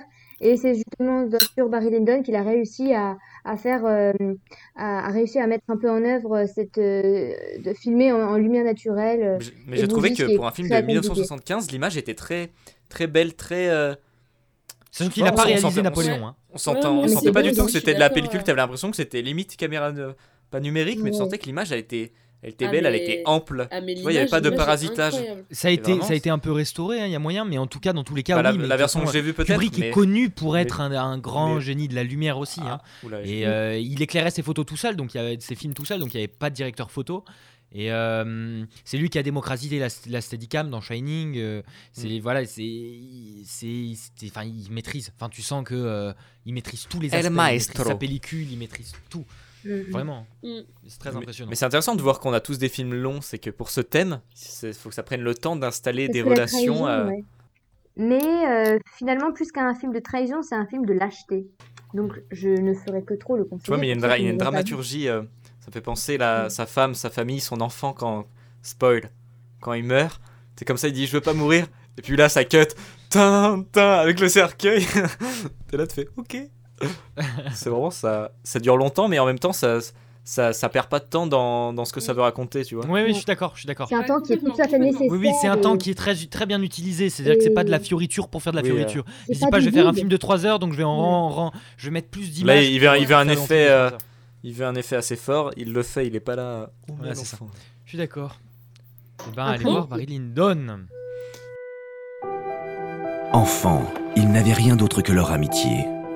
C'est qui Bugsy. Soit tu bosses pour moi, soit tu bosses pour personne. Adultes, ils voulaient la fortune et le pouvoir. On est mieux que le destin. Il y en a qui vont avoir la grande vie, et d'autres qui vont l'avoir dans le cul. Dans le chef-d'œuvre de Sergio Leone sur l'amitié, l'amour, la vengeance et la trahison. Il était une fois en Amérique. Je vais juste enchaîner euh, rapidement avec ce qui était dit euh, à la fin du dernier film dont on a parlé, qui était Barry Lyndon, pour dire que euh, vous avez dit que oui, il perd pas de temps Kubrick quand il, quand il fait Barry Lyndon, c'est-à-dire que ça file dans la narration. Et ben moi, j'ai revu Il était une fois en Amérique du coup là pour pour le podcast, et c'est un film que je revois très souvent. Euh, et euh, j'ai régulièrement l'impression qu'il manque des scènes, c'est-à-dire que j'ai régulièrement l'impression que j'aimerais qu'il dure plus longtemps et que c'est une version cutée. Et je me rends compte, ah non, en fait, je regarde la version de 4 heures. Ah bon, putain, j'ai l'impression que c'est une version cutée d'une heure et demie. Enfin, j'ai, alors que j'ai envie qu'en en fait, le film durait 6 heures, euh, je pense que ça suffirait pas. Tout ça pour dire, on va parler d'Il était une fois en Amérique. Il était une fois en Amérique de Sergio Leone, comme tout le monde le sait. dit- ici. J'ai cru que t'avais dit, il était une fois en Amérique 2. J'étais en mode. Non, il était une fois en Amérique de Sergio Leone, qui, comme tout le monde le sait ici, est mon, mon- ma référence absolue, mon réalisateur préféré de tous les temps. Euh, le réalisateur que j'adule, le, le réalisateur de qui j'ai vu les films en premier dans ma vie, c'est les premiers films que j'ai vus. Euh, et euh, le réalisateur à qui j'ai plagié quasiment tout. Euh, il était une fois en Amérique, raconte l'histoire de, de Noodles, qui est anéanti par la perte et qui laisse les souvenirs remonter à la surface de sa mémoire dans une fumerie d'opium du quartier chinois. 40 ans plus tôt, avec ses amis d'enfance, il formait une bande de gamins débrouillards, déjà prêts à affronter tous les dangers pour sortir de la pauvreté. Puis il y avait la première flamme d'amour avec l'inaccessible Déborah. Pour sauver ses amis, il les avait vendus, cependant l'arrestation tourna à la boucherie et tous furent tués. Donc, euh, donc voilà, pour, pour, pour, euh, Il était une fois en Amérique, je dirais jamais à quel point Léon a marqué, en fait, euh, Léon a vraiment marqué toute ma vie. C'est-à-dire que il a influencé tout ce que j'aime, le, le jeu sur les regards, le peu de dialogue, la relation à la musique, c'est-à-dire que la, Comment la- on la traite ses acteurs. qui, qui prime de partout. Traite non, pour moi, pour moi, Léon est un génie absolu et, euh, et évidemment qu'il y a une relation qui est très, très- j'ai une relation qui est très très personnelle à Léon et à son et à son cinéma. Et pour moi, il était une fois en Amérique et sans aucun doute un des plus grands films qui a jamais été fait. Mais voilà, très subjectivement parce que c'est un film qui est tellement lié à moi en tout point que, euh, que c'est un film que je porte, j'ai envie de dire tout le temps. Et euh, il était une fois en Amérique, voilà, c'est l'histoire d'une vie, c'est l'histoire euh, d'un héros, c'est vraiment quelque chose de très personnel et c'est vraiment quelque chose qui est relatif à tout ce que Léon a construit du monde. C'est-à-dire que Léon, en fait, c'était vraiment un grand enfant et il en parle dans sa, dans sa biographie qui s'appelle Quelque chose à voir avec la mort, qui est vraiment très très intéressante et que je vous conseille, où il parle beaucoup de Morricone dedans aussi. Et en fait, Léon, il connaissait quasiment rien en fait à la, à la, à l'histoire, il connaissait quasiment rien à la culture, c'est-à-dire que toute sa vie il a dit oui, moi je vais adapter tel livre de Céline, il l'avait jamais lu, il se faisait passer pour un, pour un intello alors que ça n'en Mhm. était pas du tout un, il est tombé dans le cinéma très très tôt, son père était réalisateur mais un réalisateur un peu raté, et lui à 17 ans il est devenu assistant réalisateur, et euh, il a travaillé sur Ben Hur, il a travaillé voilà sur beaucoup de peplum, et, euh, et en fait il a rien connu d'autre dans sa vie que le cinéma. Et en fait, c'est-à-dire pour les historiens, les films de Léon, c'est une catastrophe, que ce soit ses westerns ou même Il était une fois en Amérique. En fait, c'est vraiment un grand enfant qui joue au cowboy et à l'indien, et c'est ce qu'il imagine, qu'il projette, et c'est en fait c'est ça pour moi qui rend ces films si forts. C'est-à-dire que c'est pas des films historiques, c'est des films qui ont lien avec l'enfance, avec le jeu, avec euh, et avec le sentiment. Et euh, et pour moi, et pour moi, dans Il était une fois en Amérique, il y a quelque chose de testamentaire. Pour ceux qui ne le savent pas, voilà, Il était une fois en Amérique, c'est le dernier film de Sergio Leone qu'il a réalisé avant de mourir. Il est mort d'une crise cardiaque juste après. Et c'est le film qu'il a toujours rêvé de réaliser. C'est-à-dire que depuis, euh, depuis euh, Le Bon, la Brute et le Truand, il voulait pas finir sa trilogie, ça le saoulait de faire des westerns. Il voulait faire Il était une fois en Amérique. Bon, il s'était engagé, il a fait Le Bon, la Brute et le Truand. Il est allé voir les producteurs, il a fait Je veux faire Il était une fois en Amérique. Ils lui ont dit Ok, mais tu dois nous pondre un dernier western. Il a fait Il était une fois dans l'Ouest, qui a été une catastrophe en Amérique et à- à- ça a été une catastrophe en Amérique et euh, considéré comme un des plus grands succès en Europe, euh, surtout en France, où Léon a été annulé, adulé tout de suite comme un génie, euh, voilà, parce que il n'y a pas la même vision du cinéma aussi. Et, et les producteurs du coup américains lui ont dit bah nope, tu feras pas ton film.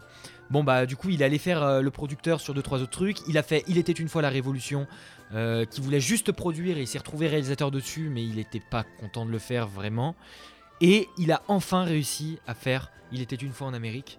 Et, euh, et voilà, pour moi, c'est un film testamentaire. Et s'il est mort d'une crise cardiaque après avoir- fait ce film, c'est pas pour rien. C'est presque parce que il avait plus rien à dire. Voilà, comme, euh, comme euh, dans The Dark Knight, tu vois, quand, Ouais, quand, Batman il part à la fin, là, on imprime la Ouais, légende de Il normal. était, euh, c'est le héros, c'est ce dont on avait besoin, c'est le film dont il avait besoin.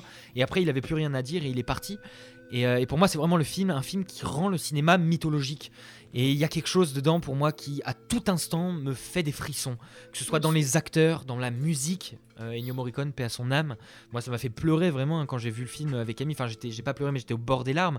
Et juste d'entendre la musique, de repenser à Ennio Morricone et, et de penser à tout ça, c'est hum, quelque chose de très très fort. C'est un film que j'ai vu tout gamin. Euh, comme je disais tout à l'heure, Léon, moi, c'est les premiers films que j'ai vus dans ma vie euh, avec mon père. C'est le pr- premier vrai film que j'ai vu. Euh, il était une fois en- dans l'Ouest, il était une fois en Amérique.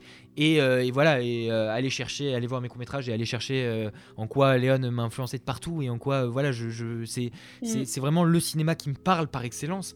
Et euh, Ouais, il y a quelque chose de très très fort dans Il était une fois en Amérique. Il y a quelque chose, c'est une mélancolie, c'est une tristesse sourde. Il y a quelque chose de, il y a une pesanteur, il y a un truc qui, qui pèse tout le long du film, comme une, comme une sorte de, de- d'espoir brisé en fait. Euh, c'est un film de regret, c'est un film d'espoir brisé, c'est un film de, de rêve, de souvenir. C'est vraiment un film de mélancolie et de nostalgie C'est une fait. très belle mélancolie et en même temps une très belle décadence. En fait, c'est beau dans tout ce que ça fait, même là où c'est censé être, euh, où c'est censé être euh, triste ou, Ou dur, ou violent. ou dur ou violent. Bien sûr. Ça reste beau dans, dans tout ce que ça, tout ce que ça installe. Et ça qui est très fort. Et il Moi, y a ma- une poésie à toute épreuve. hein. Il y a une poésie à toute épreuve dans ce film. Et ça, en fait, c'est que ça touche vraiment tout le monde. Moi, tu vois, dans, ma, dans ce que j'ai écrit dans mes notes, il y a, il y a deux mots, Mm. enfin trois, c'est chef-d'œuvre. Ça, ça s'arrête ici. Oh. Mais vraiment, c'est comme Lucien dit, c'est c'est beau, la musique est incroyable. Quand tu dis Morricone, t'as pleuré. Mais t'as pleuré pourquoi? Quand tu vois le film ou quand, quand tu... Pour tout, pour tout, pour ce que ça porte. Moi, c'est quand Morricone est décédé. pour le- J'ai écouté pour la musique, Morricone. Voilà, c'est ça, pour, pour le fait que Morricone soit mort, pour ce que ça me Ça. rappelle, pour l'âme qu'il y a dedans. C'est-à-dire que pour moi, il y a une âme de deux là-dedans. Il y a une âme de Léon et une âme de Morricone. Quand tu vois ce film, tu les, tu les sens encore vivants. Moi, je les ai jamais rencontrés et j'ai l'impression de connaître une part d'eux, tu vois. Oui, c'est ça. Bah, en et, fait, euh, et tellement- pour aussi tout ce que tout le lien encore ce que je disais voilà à, à ce que je disais à, à mon enfance à ma relation au cinéma à ma relation aussi euh, avec toi Valentin aussi parce que les films de Léon c'est aussi quand même quelque chose qui, qui nous a rapprochés je veux dire t'as toujours été fan de la musique de Morricone j'ai toujours été un grand fan de Léon enfin c'est quelque chose rapidement même quand on était enfant qui nous a rapprochés les westerns et notre relation aussi à Léon en fait si tu veux il y a tout un truc qui est pour moi c'est extrêmement lourd et c'est extrêmement fort de revoir ce film et, et voilà j'avais envie de vous Ah, t'en parler j'avais envie je de vous montrer, euh, j'avais envie qu'on en parle Le casting est parfait, quoi. Aussi, y a Mm. rien à dire. Tout le monde fait tellement bien ce que ça doit faire. euh, De Niro, incroyable. Mais même, euh, même les enfants, ils sont tellement touchants. Le petit. Pour moi, c'est une des meilleures scènes, entre guillemets. Tu vois, c'est triste, mais c'est une scène de violence quand le quand l'enfant meurt. Tu sais, le, le slow motion où il se retourne avec la musique, t'as la flûte de pan à fond là. Avec ce plan sur le pont derrière. En fait, t'as t'as vraiment tout qui est réuni, je trouve, dans cette scène. T'as T'as les enfants qui étaient en train de rêver, ils pensaient à un truc, d'un seul coup t'as la violence qui vient, qui vient les freiner dans ce décor incroyable. Tu, re- tu retrouves exactement le même regard chez l'enfant, et ça t'as Ouais. l'impression que tout le casting est fait Mm. seulement sur ce regard. Un des enfants qui a des yeux magnifiques là. L'acteur Mm. il, a, il, a, il a le même regard. Mm. C'est euh, ça qui. Incroyable. Tu sens vraiment tout est bien. C'est le regard. Et euh, c'est un film sur le regard. Et d'ailleurs, moi, il y a quelque chose de très intéressant en parlant de regard. Et après, les filles, euh, on vous écoutera euh, parler un peu de ce film. Mais euh, en fait, moi, il y a quelque chose que je trouve intéressant c'est que Léon, il est con- considéré comme un réalisateur de western. C'est normal parce que c'est à peu près tout ce qu'il a fait, mais c'est pas totalement vrai. Il a réalisé un peplum. Son premier film est un peplum, euh, Le Colosse de Rhodes. Et euh, son dernier film n'est pas vraiment un western. Et à la fois, c'en était. En fait, ce qui m'intéresse, moi, c'est la manière dont il a réussi à décliner son univers.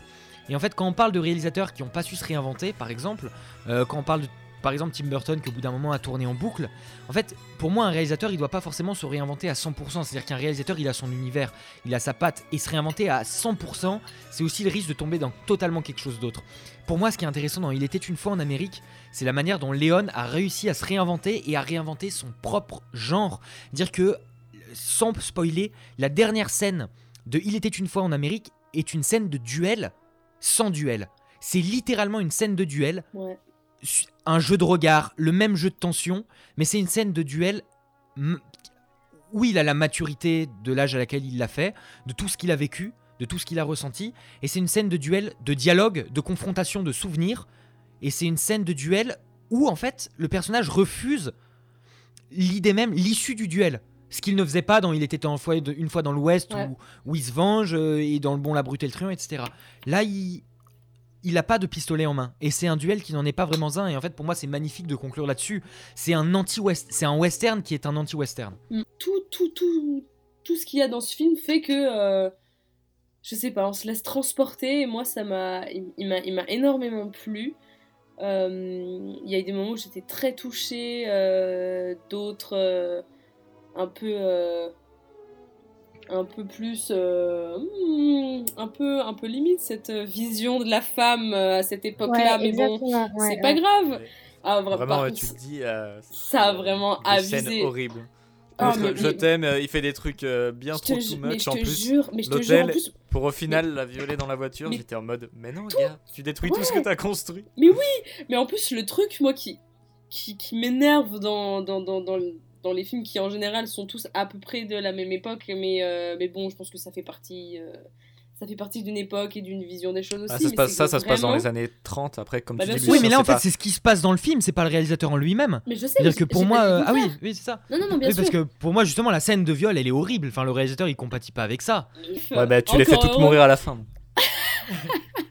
on peut dire ce qu'on veut, euh, les, ces, ces personnages de femmes-là sont pas très profonds non plus, quoi.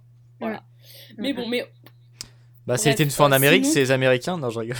Ouais, non, mais bon, c'est c'est une époque, c'est tout un truc. Euh, ce que je voulais dire aussi, mais je voulais vous poser la question euh, de est-ce que vous avez eu le même ressenti que moi ou pas? Non. Mais il y a Non, une je- musique, euh, une musique qui, je, je, je crois, est faite à. c'est c'est- c'est- à la base, c'est une voix, euh, c'est une voix qui l'a fait, et, qui ressemble énormément à la musique. Eda de, Delorso.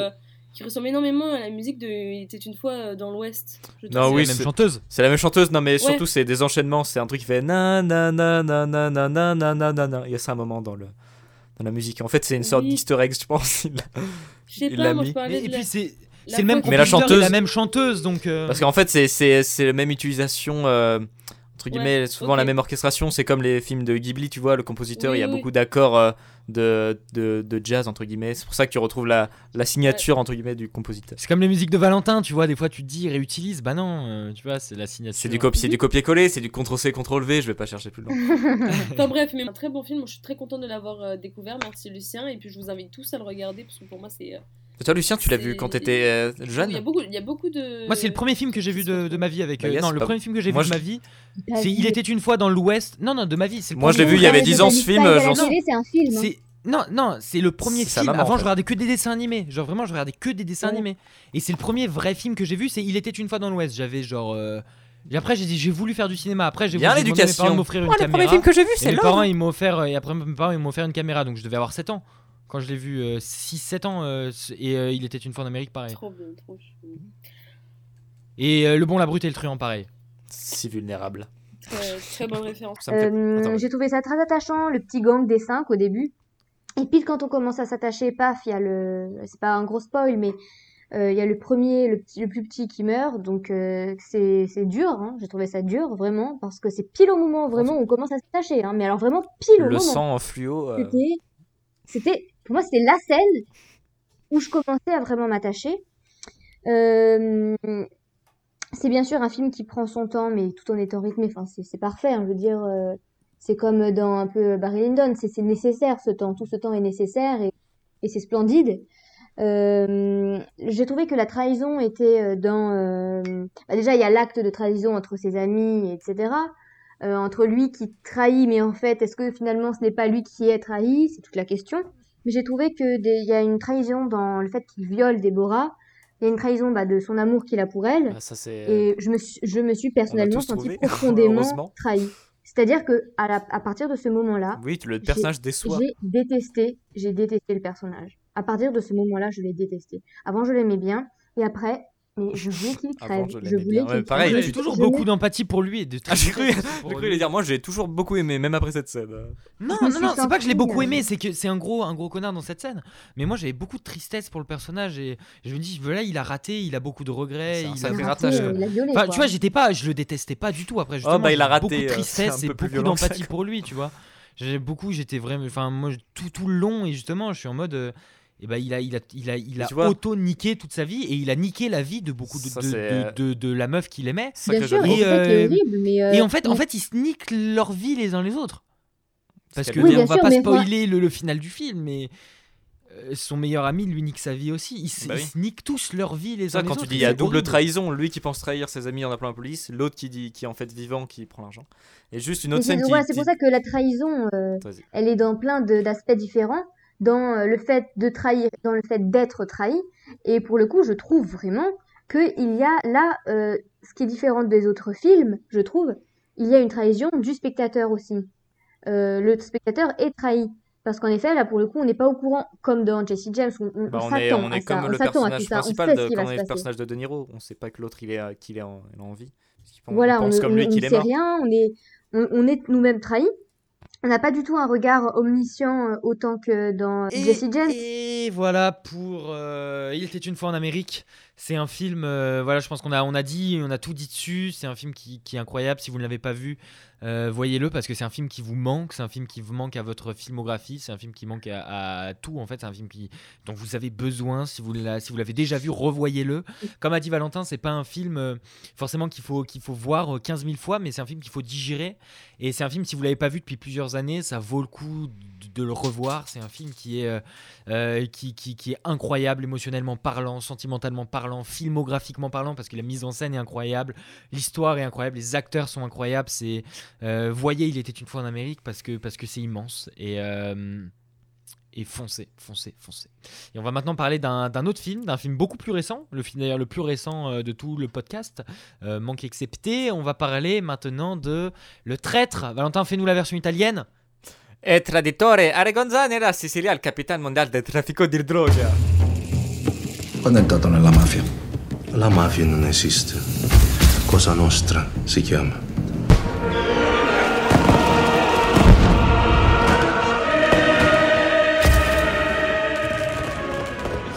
Le Traître est un film de Marco Bellocchio réalisé en 2019. Il raconte l'histoire vraie de Tommaso Buscetta ou Buscetta, ça dépend, qui se retrouve dans les années 80 au milieu d'une guerre au sein de Cosa Nostra, nom donné à la mafia italienne dont lui-même fait partie.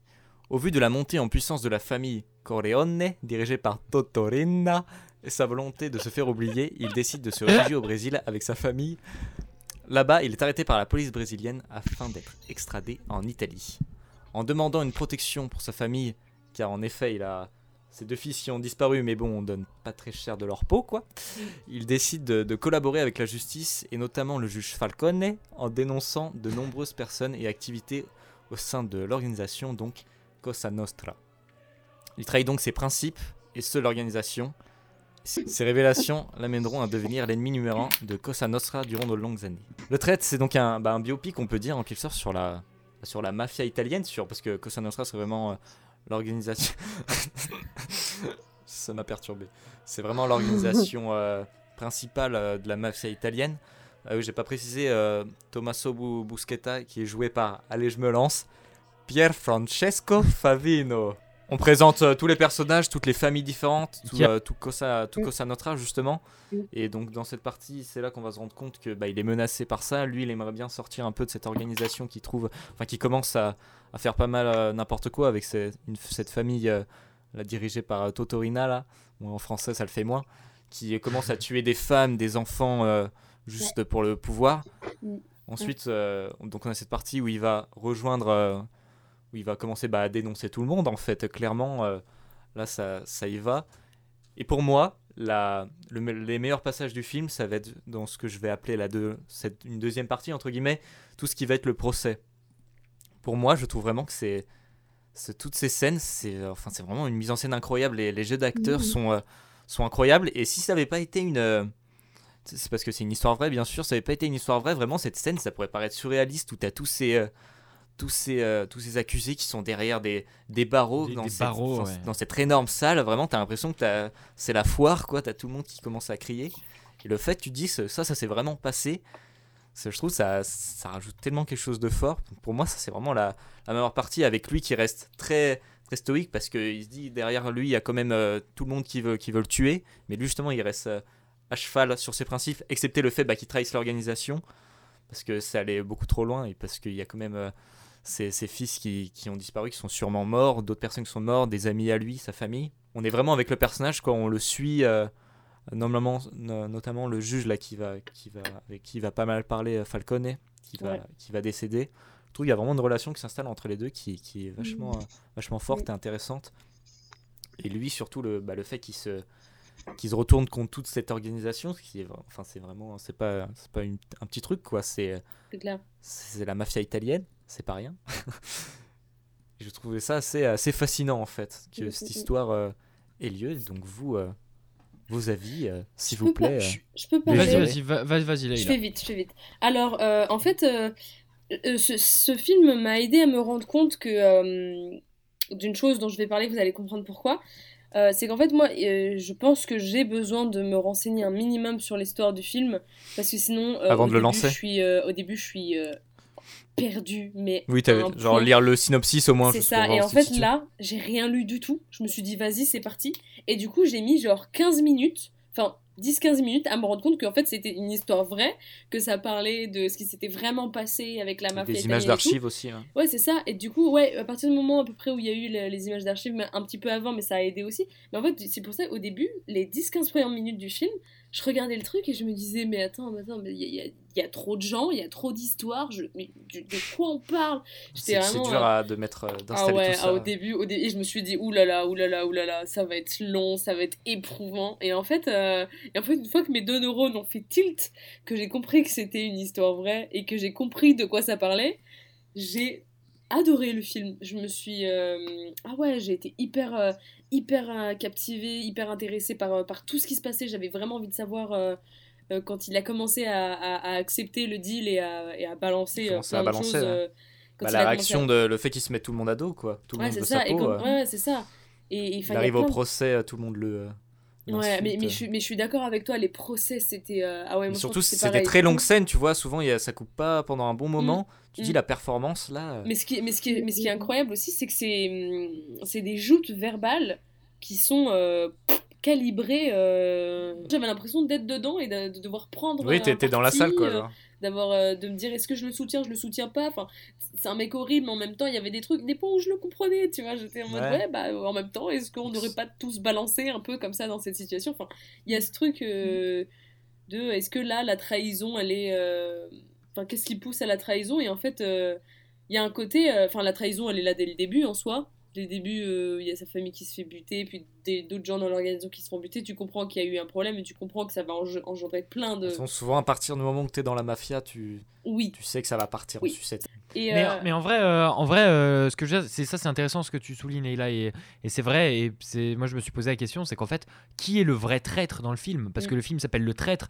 mais Ouais. est-ce que c'est lui le traître? Mais il y a Le tellement de traître, C'est traîtres. aussi, euh, Il y a- c'est aussi Corleone, ami- il y a- le traître. aussi- Totorina, c'est un traître. Bah, il y a son ami qui a tué ses enfants, tu vois, lui Ouais. aussi. Ah, putain, lui, oh, quel Ouais. Bâtard. Quand- Quand il en prend, quand il apprend que c'est lui qui a tué ses, ses deux fils. C'est horrible ça. Oh là là. C'est horrible. Non, mais c'est ça. Et puis pour finir, euh, j'ai trouvé. euh, Bon, il y avait peut-être quelques petits moments un peu de longueur. Je trouvais, mais pas beaucoup. Mais je sais pas si c'était parce que le montage était à certains moments un peu moins, euh, un peu moins géré, un peu moins dynamique que, que le reste ou pas. Euh, sinon, j'ai, ah, j'ai, je trouve, ah, j'ai adoré euh, la langue. hein. Mon Dieu. Bah, c'est le genre de Oui. film qu'il faut pas voir en VF parce que t'as des Ah passages ouais. bien sûr en italien, d'autres Ah, en portugais, coup- enfin brésilien, Ouais, portugais. Mais, mais, ouais, Euh, moi, je suis assez d'accord. C'est un des, pour moi, c'est qu'un des nombreux points négatifs du film. Euh, ce, euh, euh, non, je rigole. C'est pour moi, c'est le seul point négatif du film, un peu ce, ce truc en fait au début où, euh, où bah, je me suis retrouvé un peu perdu en fait t'étais un historiquement. peu noyé, quoi. Parce que en fait, c'est en fait c'est des personnages de toute façon aussi dans euh, dans l'histoire italienne en fait, et je pense même pour des gens qui sont plus âgés que nous. Tu vois, tu disais ton père, il avait entendu parler de cette autoroute et tout. Totorina, tout ça, c'est que des personnages qui sont très très connus. Euh, c'est des personnages qui sont historiquement très très Alors connus nous, et politiquement très connus. euh, ouais. Alors que nous, il faut l'installer. Et, euh, et c'est vrai qu'on l'a regardé avec Camille. Et au bout d'un certain temps, au bout de 5-10 minutes, j'ai dit à Camille Attends, stop. On met pause, on lit le synopsis. Et, et après, en fait, c'est allé tout seul. Mais c'est vrai qu'en fait, la première scène, vu qu'en plus c'est en En fait, italien ça- et c'est tu- pas tu en anglais, dans- ouais, tu débarques dans ils, une ils soirée, disent, ils euh, donnent beaucoup de monde, Ah bah ils, oui. ils donnent beaucoup de noms, etc. Et en fait, le film, le film en fait, en fait, c'est pas si, impo- si important que ça parce que Ouais. au bout d'un moment, tu comprends et le film part ailleurs. Euh, moi, je trouve que le film aurait fait une. Je sais pas ce que Leïla et Camille en pensent, mais ce que je c'est un film pour moi qui est très théâtral, je trouve, et qui ferait une très bonne pièce de théâtre. C'est-à-dire qu'un Ouais. Oui, oui. sur un plateau Ah de théâtre, il y a quelque chose où, où Ouais. ça rendrait très très bien, tu vois. Et, c'est- et en fait, parce que je trouve que déjà de base, c'est un film qui est très très bien écrit. Je trouve les dialogues Oui. incroyables. Leïla, tu disais, il y a une belle musicalité des dialogues, mais c'est souvent le cas avec les films italiens. Mm. Et moi, un de mes réals préférés dont je parle souvent, c'est euh, très très grand fan du cinéma italien contemporain. Et euh, non, un des réalisateurs dont je parle souvent, pardon, euh, aussi, c'est Paolo Sorrentino qui a fait. Euh, qui a fait La Grande Bellezza, qui a fait Youth, Ok. euh, et qui a fait et qui a fait un film qui s'appelle euh, Silvio et les autres, qui raconte l'histoire d'un homme politique peu scrupuleux qui existe vraiment. Euh. D'ailleurs, je vous conseille très fort de le regarder. J'espère qu'il tombera dans un des podcasts. Et, et en fait, c'est en fait c'est fou parce que les acteurs dedans. L'italien apporte tout de suite quelque chose de très musical et c'est toujours un vrai plaisir Bah, d'entendre les dialogues. C'est il y a quelque chose de Mm. direct ça te capte et, Et, dans mais le dans les, jeu il y a et dans quelque les chose de très disputes nuancé. surtout parce que du coup comme les mots sont très accentués Les mots sont très accentués et puis en fait il y a quelque chose sans de l'attaque dans la, dans le, la le- français quand tu joues c'est quand même globalement assez plat c'est à dire qu'il y a une vraie musique dans l'italien Mm, les mm, mots mm, ils mm. sonnent les mots ils, ils coulent les mots ils tu vois ce que je veux dire? Et il y a quelque chose qui est vraiment de, de l'ordre du ton le d'ordre de la musique et, euh, et du coup voilà moi je trouve que les dialogues sont extrêmement bien écrits et je trouve vraiment qu'il arrive à rendre les 2h30 courtes et vraiment passionnantes. Et, euh, et c'est vrai que moi ces scènes de procès en fait dans le film il n'y a pas grand chose excepté ces scènes de procès. Je veux dire en fait le film En pourrait c'est- être c'est presque le- un huis clos c'est le- à l'intérieur de cette salle de c'est procès. le- la partie là en fait qui, que tout le monde veut voir c'est la partie la plus c'est intéressante où c'est et pas je c'est la une- trouve, c'est une et confrontation je la trouve quoi. incroyable et je la trouve incroyable. Mais c'est vrai que ce Je que tu dis pièce de que- théâtre ça pourrait vraiment marcher euh. et je, et je trouve Ah, il n'y a pas on non plus énormément hein. de décors la, la, tens- la- je trouve vraiment que les En dialogues italien. sont incroyables et, et la tension c'est à dire que moi j'avais le cœur qui battait à 100 à l'heure. C'est à dire que est-ce que là il y a quelqu'un qui peut lui tirer dessus est-ce que là il se met en danger? Qu'est-ce qu'il va dire? Qu'est-ce qui va se passer? Il y a une tension énorme chaque fois il et va en plus fait loin euh. Et c'est juste du dialogue, c'est juste, c'est juste un mec dans une salle de procès et c'est de la vraie mise en scène. C'est-à-dire qu'il y a vraiment une mise en scène incroyable et, euh, et, je, et ça te tient de, de bout en bout, ça te tient en alerte comme si c'était un thriller avec. euh, et en fait, le film prend une forme thriller et je trouve les scènes de procès passionnantes, passionnantes. Je trouve les acteurs formidables. t'as vraiment l'impression de suivre euh, justement la- l'actu de quelque chose quoi t'es là tu veux savoir ce qui se passe Ouais, c'est euh, ça, c'est ça. Et puis, et puis ça te tient en vraiment, même dans l'histoire, même dans l'histoire, ça te tient. Et, et puis il y a une jolie poésie aussi. Moi, j'aime bien, tu vois, la, la scène finale où il chante Historia de una mort et tout. Je sais pas, il y a des scènes qui sont vraiment belles. Cette- C'est- la scène Et aussi où un ils film, sont moi, torturés c'est enfin. C'est un, un film au départ que je voulais voir au cinéma parce que j'en ai beaucoup entendu parler quand il était sorti parce qu'il était en sélection à Cannes et tout. Bah, c'était l'année dernière. Ouais. Et euh, j'avais pas pu le voir et j'avais complètement oublié. Et, euh, et c'est vrai que bah, merci beaucoup Valentin Mm. d'en avoir reparlé, de nous l'avoir proposé parce que c'est vraiment une belle découverte et j'ai vraiment vraiment kiffé le traître. Et pour moi non c'est vraiment, j'ai pas d'autres mots en fait, c'est passionnant. C'est vraiment un film qui m'a ultra intéressé où t'en sors tu dis putain mais quelle histoire. Camille, tu veux peut-être parler de... El traditore merci J'ai Valentin. pas tant de choses à dire que ça, parce que pareil que toi, euh, Qui, qui toi? Euh, bah, pareil que toi, Lucien, au début je comprenais pas trop, mais bon, euh, de ma part c'est pas très étonnant, je comprends pas toujours les films, mais j'ai pas besoin de pour apprécier, parce que hum, parce que je suis les les émotions, les hum, les, les- tout- tout- tout- tout- toute l'image, tous les décors, euh, la musique, etc. Et euh, donc je serais, je serais incapable de dire toutes les histoires euh, qui se sont déroulées parce que je comprenais pas trop ce qui se passait. D'ailleurs, à un moment, je t'ai dit, euh, je t'ai posé des questions et tu m'as dit, non, mais euh, je vais pas tout te raconter toute l'histoire. Mais finalement, je j'avais pas besoin de comprendre pour comprendre le principal, qui était que, euh, bon bah voilà, on en a parlé, mais Mais ce que j'ai beaucoup aimé, c'est voilà, c'est cet homme euh, qui garde, qui, euh, qui trahit, mais qui garde ses positions. Et qui, euh, oui, c'est un homme d'honneur. Et au début, je me dis, un homme d'honneur de quoi, du- de quoi, mais n'importe quoi, il trahit tout le monde, euh, honneur mes fesses, quoi. Et, euh, et en fait, non, il est super droit dans ses bottes. Et, et il sait ce qu'il veut, et c'est ça qui est beau. C'est que peu importe finalement ce qu'il pense, il, comme il était, il était droit et, et clair avec lui-même, et ben on le, on était capable de le suivre quoi qu'il fasse en fait. Et hum, que tout est super là-dedans en fait. Tout est super dans ce film, les acteurs jouent super bien, euh, que la scène, oui, les scènes de procès sont, sont super. euh, Très très bien mis en scène, très très bien mis en scène. Parce que Ouais, attention, il se euh. contente pas de faire des contre-champs, des chants contre chants. C'est pas, il filme pas juste le mec, le procureur qui parle. Il y a vraiment Ouais. une mise en scène incroyable, il y a une tension avec avec, ses cages regards. autour, avec- avec ses euh, regards où il se penche en regards, mode, avec le mec qui épluche sa clémentine, avec il y a vraiment une mise en scène qui est Il y incroyable. a je des trouve. plans. Tous ces euh, avocats, C'est, c'est, c'est un Oh, le plan de la voiture, le plan voilà, de la voiture. Ah oui, plan euh, de la voiture que j'ai trouvé Ça, t'as vu comme ça, mindfuck On y croit, on y croit vraiment, ça fait pas faux. Ça fait Euh, peur, à un moment, surtout, a- on dirait qu'il y a un décor derrière une voiture. À un moment, on se dit ouais, ça fait un peu fond vert. Mais euh, Bah, tu comprends pourquoi il y a un fond. Pas du tout dans ce Et- plan, pas du et tout par dans ce contre, plan. dans le et dans ce plan là où ça explose, et quand on était dans la voiture, j'ai senti qu'il allait se passer un truc. Je me suis dit, ils vont se prendre une balle ou c'est Ouais, étrange, c'est étrange. Et là, paf. Et, et incroyable. on voit ce truc qui dégueule. Qui décolle c'est- et qui réatterrit. génialement fait. Et de, c'est de mettre de ce point de vue-là, c'est C'est vraiment jamais vu, surtout, unique. ouais. Ouais. C'est unique comme plan, je trouve. C'est, c'est, ils Et c'est vraiment euh, spectaculaire pour le coup. ouais. Parce que tu vois, il aurait montré la voiture comme euh, tout le monde l'aurait fait, c'est-à-dire euh, Michael de l'extérieur. Non mais de l'ex- de l'extérieur avec la voiture qui tombe du Ouais, pont. bah, on l'a déjà on vu, le du voit coup, c'est- tellement souvent que c'est Et en pas fait, on banalise ça, alors quand même, Là, c'est quelque chose de- spectaculaire. Là, c'est c'est spectaculaire. C'est clair. C'était mon analyse de fin. Valentin, tu conclus sur Bah, le traître? Pour conclure, euh, le traître euh, Il Tradirero, The Traitor. Non, je je vais pas le faire dans toutes les langues. Bah, c'est un film. euh, c'est un film. Bon, c'est pas essentiellement à voir, on va dire, mais que, que je recommande parce qu'il traite bah, d'une histoire vraie. C'est toujours intéressant de Mm, s'informer mm, mm. sur ce qui nous entoure. Et des histoires comme ça. Avec, bah, c'est aussi toujours bien de pas tout le temps voir des films euh, en français ou en anglais, mais aussi euh, dans d'autres langues étrangères. Et là, un film qui, qui mélange différentes langues en plus et qui, qui amène des subtilités sur ça. Et donc voilà, je conseille, parce qu'il me semble qu'il était, euh, ouais, il était euh, à Cannes il y a. Mhm. Ouais. L'année dernière. L'année dernière. 2019. Et donc voilà, je vous le recommande. On va- On va vous annoncer ce qui va se passer dans deux semaines.